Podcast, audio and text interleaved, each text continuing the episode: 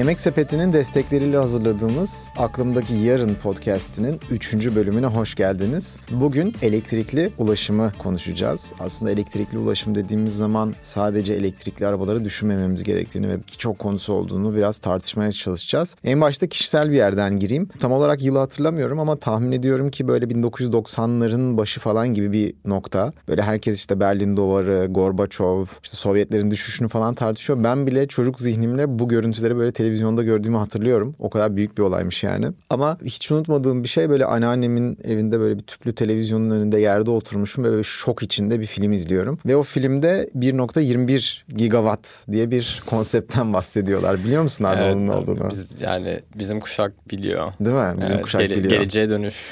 Aynen öyle abi. Geleceğe dönüşteki bu bir hantal bir araç vardı işte DeLorean ve saatte yaklaşık 140 kilometreye gittiği zaman bu da 88 mile tekabül ediyor yaklaşık. Daha doğrusu 88 mildi zaten filmde de 140 kilometreye tekabül ediyor. Zaman içinde yolculuk yapabiliyordu. Abi benim beynim oynadı bunu izlediğim zaman. Gerçekten dünya bakışım değişti. Ama sonrasında da öğrendim ki bu 1.21 gigawattı zaten duyduğu zaman doktor böyle bir hafiften bir kafayı sıyırıyordu. Çünkü 15 tane uçağın ürettiği enerjiden bahsediyoruz. Komik olan DeLorean çok hantal, ağır, çok yakan bir yani fosil yakıt olarak çok yakan bir araç ama bir yıldırımla birlikte veya işte ikinci filmde nükleer füzyonla birlikte elektrikli bir araca dönüşüp zamanda yolculuk yapabiliyordu. Ve de işte 1980'lerden kalmış hani o film geride kaldı. Ama geleceğe dönüş dediğimizde nasıl o yerde alevler çıkaran DeLorean arabası aklımıza geliyorsa elektrikli ulaşım dediğimizde de şimdi elektrikli araçlar, arabalar ve Tesla aslında aklımıza geliyor. Hı hı. Bir de şöyle ilginç bir şey öğrendim. Geleceğe Dönüş filmindeki birinci filmin sonuyla ilgili. Biliyorsun bu 1.21 gigawattlık enerjinin sağlanması için işte okulun üzerindeki elektrik direğine bir yıldırım düşüyor ve o yıldırımdan elektrikli araca dönüşüyor ve gidiyor. Normalde ilk senaryoda bunu bir nükleer enerjiyle yapacaklarmış. Bir tane kule inşa edip oradan böyle nükleer bomba aşağı düşürüp çıkan enerjinin alınmasıyla araca öyle gidecekmiş ama işte o kuleyi inşa etmek 6 milyon dolar tuttuğu için ve bütçede kısıtlı olduğu için ne yapabiliriz deyip işte böyle bir yıldırımla nükleerden elektriğe doğru öyle bir geçiş yaşanmış. Yani bütçeyi kısmak için yapılmış bir şey. Şu anda acaba fosil yakıtlarla çalışan araçlardan, ulaşımdan elektrikli araçlara geçerken biz de mi acaba öyle düşünüyoruz? Yani mesele sadece maliyet mi yoksa belki de asıl maliyet mi? Bir de çok güzel bir şey söyledin. Biz hep zaten hani elektrikli araçları çünkü çok gündemde yani elektrikli araç üretimi Tesla dünyanın birçok yerinde yaygınlaşıyor ki başka üreticiler de var. Ama biz bunu ve genel olarak hani literatürde elektrikli ulaşım olarak almak istiyoruz. Çünkü yani sadece bunu araçlar özeline odaklarsak gerçek bir çözüm elde edemeyeceğiz. Niye elektrikli ulaşım diyoruz? Yani elektrik mobility diyoruz. Çünkü bu mobility'nin içine her şey giriyor. Yani bizim toplu taşımamız da giriyor. Aldığımız ürünlerin bize ulaştırılması da giriyor. Şehirler arası yolculuklarımız da giriyor tren ya da uçak meselesi de giriyor. O yüzden evet elektrikli araçlar bu tartışmanın şu anda odağında ama biraz daha böyle bütüncül düşünmemiz gerektiğini düşünüyorum ben. Sen zaten hep burada bir mobilite kelimesini çok kullanıyorsun. Yani aslında ulaşımda da bir yerden bir yere götürmek var ama mobilite yani o hareketlilik birazcık daha belki de doğru. Ya akla dediğin gibi ilk akla gelenler hemen bir arabalar. Sonuçta benzini kendi cebinden ödediğin için araban varsa eğer o tabii ki de direkt akla geliyor. İşte uçaklar, daha sonrasında otobüsler, minibüsler, dolmuşlar, vapurlar, feribotlar, kruz gemileri ama buna ek olarak aslında yani inşaatları yapan vinçler, toprağı düzelten silindirler, rüzgar santralinin temelini oluşturan o çimentoyu karıştıran çimento aracı bile aslında bunların hepsi hepsi hepsi fosil yakıtla çalışan. Yani insanları daha doğrusu şöyle söyleyeyim canlıları veya malları A noktasından B noktasına götürmek için neredeyse her zaman fosil yakıt kullanıyoruz. Eğer fosil yakıt kullanmıyorsak da ki elektrikli ulaşımda onu da tartışacağız abi biliyorsun çok konuşulan bir konu. O elektriği üretmek için fosil yakıt kullanıyoruz. Aslında şu andaki ekonomik sistemimizin enerji üretimi açısından elektrikli elektrik üretimi değil genel enerji üretiminin %85'i fosil yakıtlardan geliyor. Mesela maalesef hala bu son 20-30 yıl içerisinde %90'lardan %85'e gerileyebildi. Hı-hı. O kadar çabamıza rağmen. Hı-hı. Ama ulaşım burada çok çok önemli bir konu. O yüzden de bu konuda ayrıca durmak istedik. Evet bu arada sadece ulaşım deyince kullandığımız araçların yaktığı fosil yakıtlar gelmesin ya da o araçların sebep olduğu karbon salımı gelmemeli. Genel olarak ulaşıma genel olarak baktığımız zaman bir yandan karbon salımının %75'inin yapılan yollardan kaynaklandığını görüyoruz. Yani aslında bizim o araçları kullanmamız için yapılan yollar ki asfalttan yapılıyor biliyorsun ve sonuçta o da bir bir fosil yakıtın yan ürünü diyebiliriz hı hı. ve üretimde de çok fazla karbon salımına sebep oluyor. O yüzden sadece hani araçlarımızı elektrikliye dönüştürmek çözüm mü? Bu büyük bir soru işareti. Yani geleceğe dönüşün daha birincisinin en sonunda 2015'e gitmeden önce gideceğimiz yerde yollara ihtiyacımız yok diyordu doktor.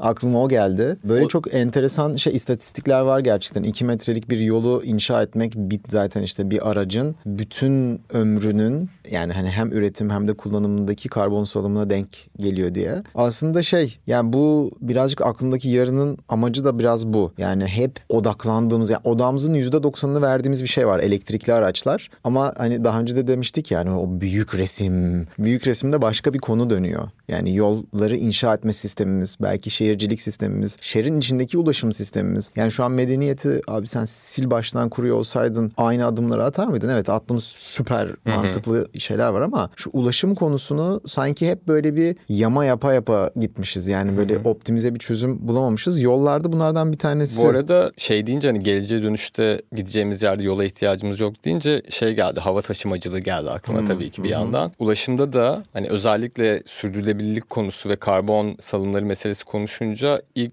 günah keçisi genelde havacılık sektörü oluyor. Ama ulaşımdan kaynaklı bütün sera gazı salımlarına baktığımızda sadece yüzde on biri. Ama bir yandan da yani çok yüksek bir rakam gibi görünüyor ama hani bütün gemi taşımacılığı yani bize ya da bütün diğer batı dünyasına Çin'den bütün o ürünleri getiren gemi taşımacılığı bunun yüzde onundan sorumlu. Çok enteresan. Havacılıkla ilgili bu arada şöyle de bir durum var. Dünyadaki bütün küresel sera gazı salımının yüzde iki buçuğu. Aslında çok düşük. Çok ilginç şeyler var çok yüksek. Ama havacılıkta iklime etkisi yani iklim değişikliğine etkisi yüzde üç buçuğa çıkıyor. Çünkü salmış olduğu materyalleri o kadar yüksekte salıyor ki onun radioactive forcing deniyor. Yani hani iklimsel duyarlı noktalara yapmış olduğu baskılar birazcık daha fazla arabadan. Ama yine de ulaşımdan kaynaklı sera gazı salımının yüzde altmışını arabalar, motosiklet, taksiler yani bireysel kullanım için olan ve taşımacılıkta birazcık da kullanılan bunlar aslında karşılıyor. O yüzden araç hikayesi, elektrikli araba hikayesi evet yani yani gerçekten hani konuşmaya başlamak için güzel bir nokta. Bu arada elektrikli araçların hikayesi ne kadar eskiye dayanıyor? Senin bana anlattığın bir film vardı. Abi elektrikli araçların hikayesi en başa dayanıyor. Zaten en başta hani hem elektrik... Yani normal fosil yakıt yani içten yanmalı motorlu araçlar yapılırken bu da alternatif olarak düşünmüş değil mi? Elektrikli evet, mi yapsak evet, diye. Evet ve o zaman yapılan testlerde aslında elektrikli araç hani daha hızlı ve daha güvenilir ve daha sessiz. Yani tabii haliyle yani elektrikten yani sonuçta bir gazı yaktığın zaman ses demek, ısı demek bunların hepsi enerji kaç açığı aslında yani ses ve yani hani baktığın zaman bir mühendis gözüyle bir yerden ses çıkıyorsa sen itici güç için kullanacağın enerjiyi sese harcamışsın veya ısıya harcamışsın. Elektrikte aslında bu yok. Çok daha verimli bir biçimde üretebiliyorsun ama abi bu sefer de şöyle bir sıkıntı var. Her yere elektrik götürmen lazım. Amerika kıtasını düşünsen hani Henry Ford'un mühendislik problemini düşünürsen çok büyük. Yani Los Angeles New York arasındaki uzaklık İstanbul Londra arasındaki uzaklık. Bütün o kıtaya teller çekerek şarj etme istasyonu götürmen gerekiyor. Onun yerine yerine tankere koyuyorsun. Zaten petrol var. Tankere koyuyorsun. Orada boşaltıyorsun. Orada duruyor. Bozulma yok, çürüme yok. İstediğin kadar depolayabiliyorsun güvenli olduğu sürece. O yüzden o dağıtım ağı ve lojistik probleminden dolayı aslında içten yanmalı motorlu araçların ön plana çıktığını görüyoruz. Aslında kısa süreli bir çözüm için mantıklı gibi de geliyor. Yani Hı-hı. ulaşıma hızlı bir biçimde yanmak istiyorsun ama neden hala devam ediyoruz konusunda, neden hala devam ediyoruz konusunda Tesla aslında elektrikli araçların hayatımızdaki ilk çıkış yaptığı yer değil. Belki biraz bundan bahsetmek gerekir. Hı hı. Yani hep o Elon Musk'ın PayPal satışından elde ettiği parayla yapmış olduğu bir planın sanki şeyi hı hı. gibi geliyor ama değil. Daha önce de bir kez denendi. Hatta kanunlara bile girdi Kaliforniya eyaletinde. Hı hı. Peki elektrikli araçlar çözüm mü diye düşünüyorum ben bir yandan da. Yani daha doğrusu bütüncül bir çözüm. Yani elektrikli araçları şu anda ürettiğimiz gibi üretip bütün içten yanmalı motorlu araçlarla değiştirdiğimizde hı hı. tamamen çevre etkisi kalıyor mu ve işte böyle Solar Punk bir gelecekte geleceğe dönüş filmindeki gibi böyle mutlu mesut yaşıyor muyuz ve iklim krizi ortadan kalkıyor mu? Bana öyle gelmiyor. Çünkü elektrikli araçların da şu andaki tasarımından ve kullandığı malzemeden dolayı hı hı. bazı çevresel sorunları var. Burada en önemli konu mesela batarya evet. meselesi. Yani şunu biliyoruz. Elektrikli araçlar neden bu kadar yaygınlaşabildi şu anda? Çünkü batarya teknolojisindeki gelişmelerle. Hı hı. Ama bu gelişmelerin olabilmesi için de mesela o bataryaların içinde kullanılan kobaltın Demokratik Kongo Cumhuriyeti'nden ki madenlerden çıkarılması gerekiyor. Ve maalesef hani bir şeyi biliyoruz. O madenlerin çevresel zararları olduğunu biliyoruz. Bu Birleşmiş Milletler raporlarıyla tespit edilmiş durumda. Ya da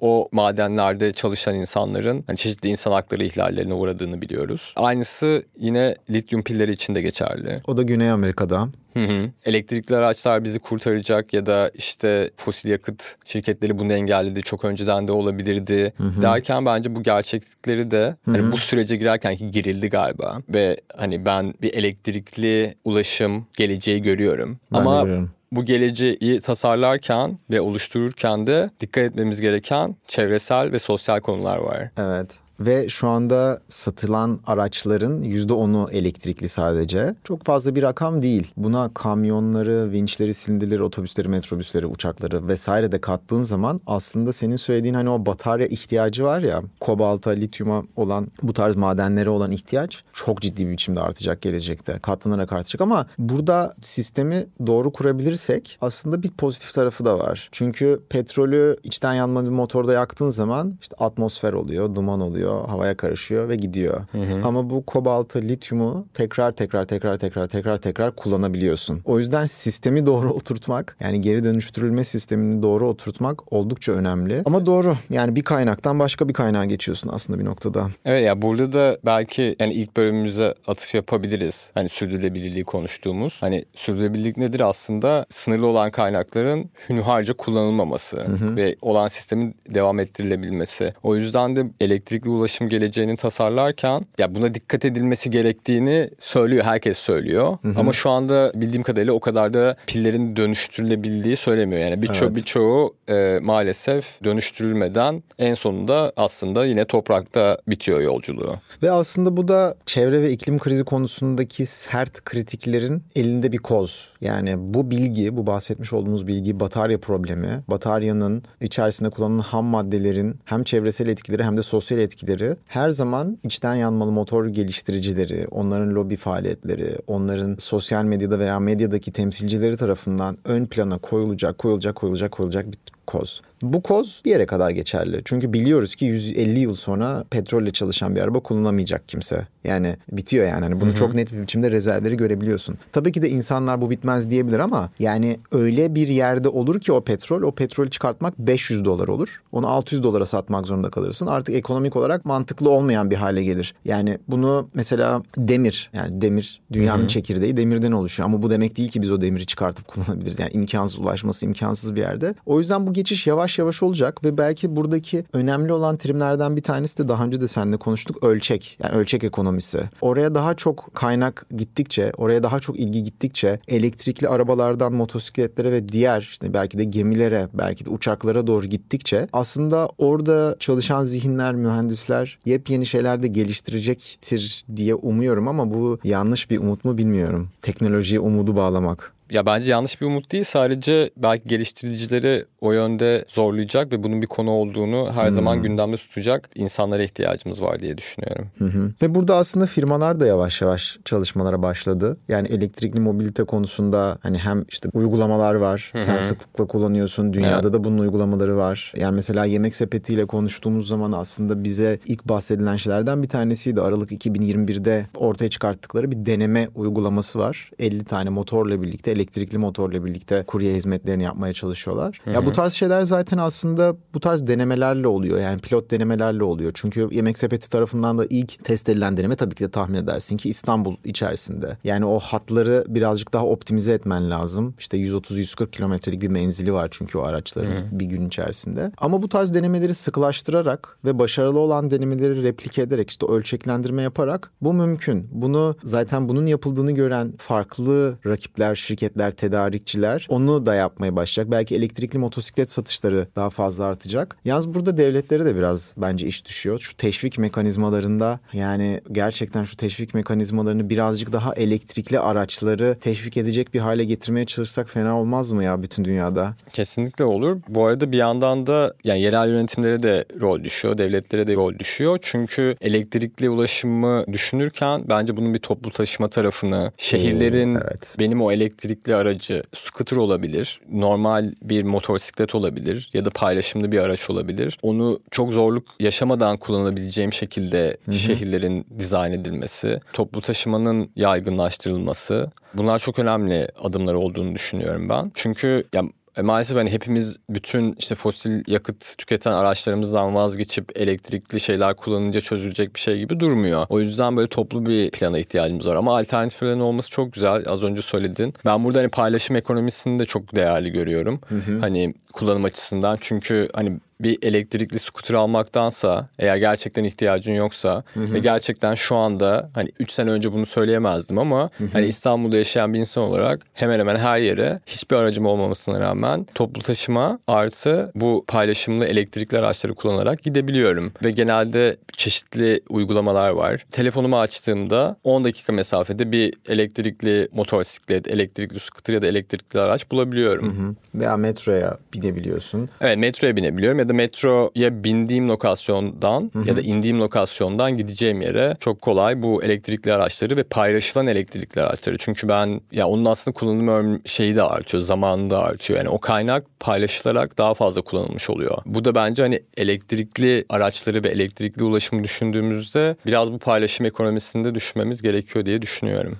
Tabii burada en eski mekanik ulaşım araçlarından biri olan bisiklet de bütün dünyada çok tartışılan evet. bir şey. Yani senin onu sıklıkla kullanıyorsun. Maalesef altyapı olarak hem çok tepeli bir şehir olması hem de birbirinden çok bağımsız yerleşim yerlerinin olması. işte köprüyü geçmen gerekiyor, onu yapman gerekiyor, bunu yapman gerekiyor. Ama artık toplu taşımaya da işte mesela metronun belli vagonlarını alabiliyorsun. İşte vapurlarda bir yerlere koyabiliyorsun falan bisikletlerini. Aslında bisiklet de hayatımızda belki birazcık daha fazla sıklıkla kullanabileceğimiz bir şey ama burada bu arada mesela şimdi bisiklet deyince bisiklet de aslında hani yani sıfır karbon salımı değil. Bisiklete bindiğin zaman sen işte belki 30 dakika kullandığın zaman 300 kalori fazla yakıyorsan o kaloriyi nereden edindin? Gıda alışkanlıkları bile benim aklımda hani böyle tarz şeyler de oluyor. Ama aslında belki de biraz daha planlı olmak bütün bu elektrikli ulaşım hikayesinde acayip önemli değil mi? Yani hani işin, oturacağın yer, gideceğin yerler birazcık daha planlı olmak hı hı. mı belki buradaki kilittir. Ve elektrikli ulaşım dönüşümü, devriminin sen başladığını hissediyor musun diye ben sana son bir soru sorayım bitirmeden önce. Ee, az önce söyledim ben kesinlikle hissediyorum.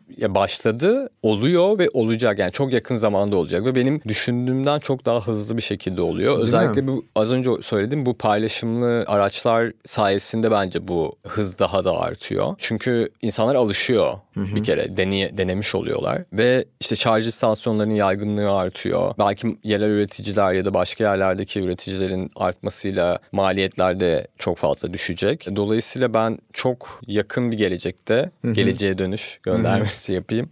Benzin istasyonu kadar şarj istasyonu göreceğimiz bir gelecek görüyorum. Hı hı. Yani ki aslında benzin istasyonunu kurmaktan daha kolay. Yani evet. hani söylemek gerekirse. Ben ben de bunu düşünüyorum. Ben de ya böyle bunun nasıl olacağını düşünüyorum biliyor musun 15 sene sonra. Bir anda olmuş ve hayatımıza artık gerçekten ciddi biçimde elektrikli ulaşım kabullenilmiş. Sanki böyle mobil telefonlar gibi ya nasıl bu noktaya geldik? Nasıl bu kadar hızlı oldu diyebileceğimiz bir gelecek de umut ediyorum. Ama buradaki öncülerden bir tanesinin bizim gibi bireylerden çok hani devletler yerel kurumlar bu teşvik mekanizmaları ve birazcık da kurumlar olduğunu düşünüyorum. Yani hani bir yemek sepeti gibi veya işte onun gibi binlerce motosiklet kullanım işte bu tarz geçişler yapıldığı zaman yavaş yavaş veya daha sonrasında veya ulaşım tarafında işte elektrikli paylaşım ekonomisinin olduğu aplikasyonlar ve bunlar hızlandığı zaman veya bir lojistik firması elektrikle çalışan otobüslere geçtiği zaman işte o zaman o ölçeklenme tarafı çok hızlı bir biçimde halledilebiliyor. Çok hızlı bir biçimde geçiş yapabiliyor. Filolarını elektrikli araçlardan oluşturduğun zaman minibüsler, otobüsler falan Evet, gibi. Bu, bu arada bitirirken sadece şunu söylemek istiyorum. Ben mesela sosyal medyanın olmadığı bir dünyada büyüdüm. Ve sonra sosyal medya benim üzerime geldi ve sosyal medya öğrendim ve inanılmaz heyecanlıydı. İnsanları arasında bağ kurması, iletişimi güçlendirmesi çok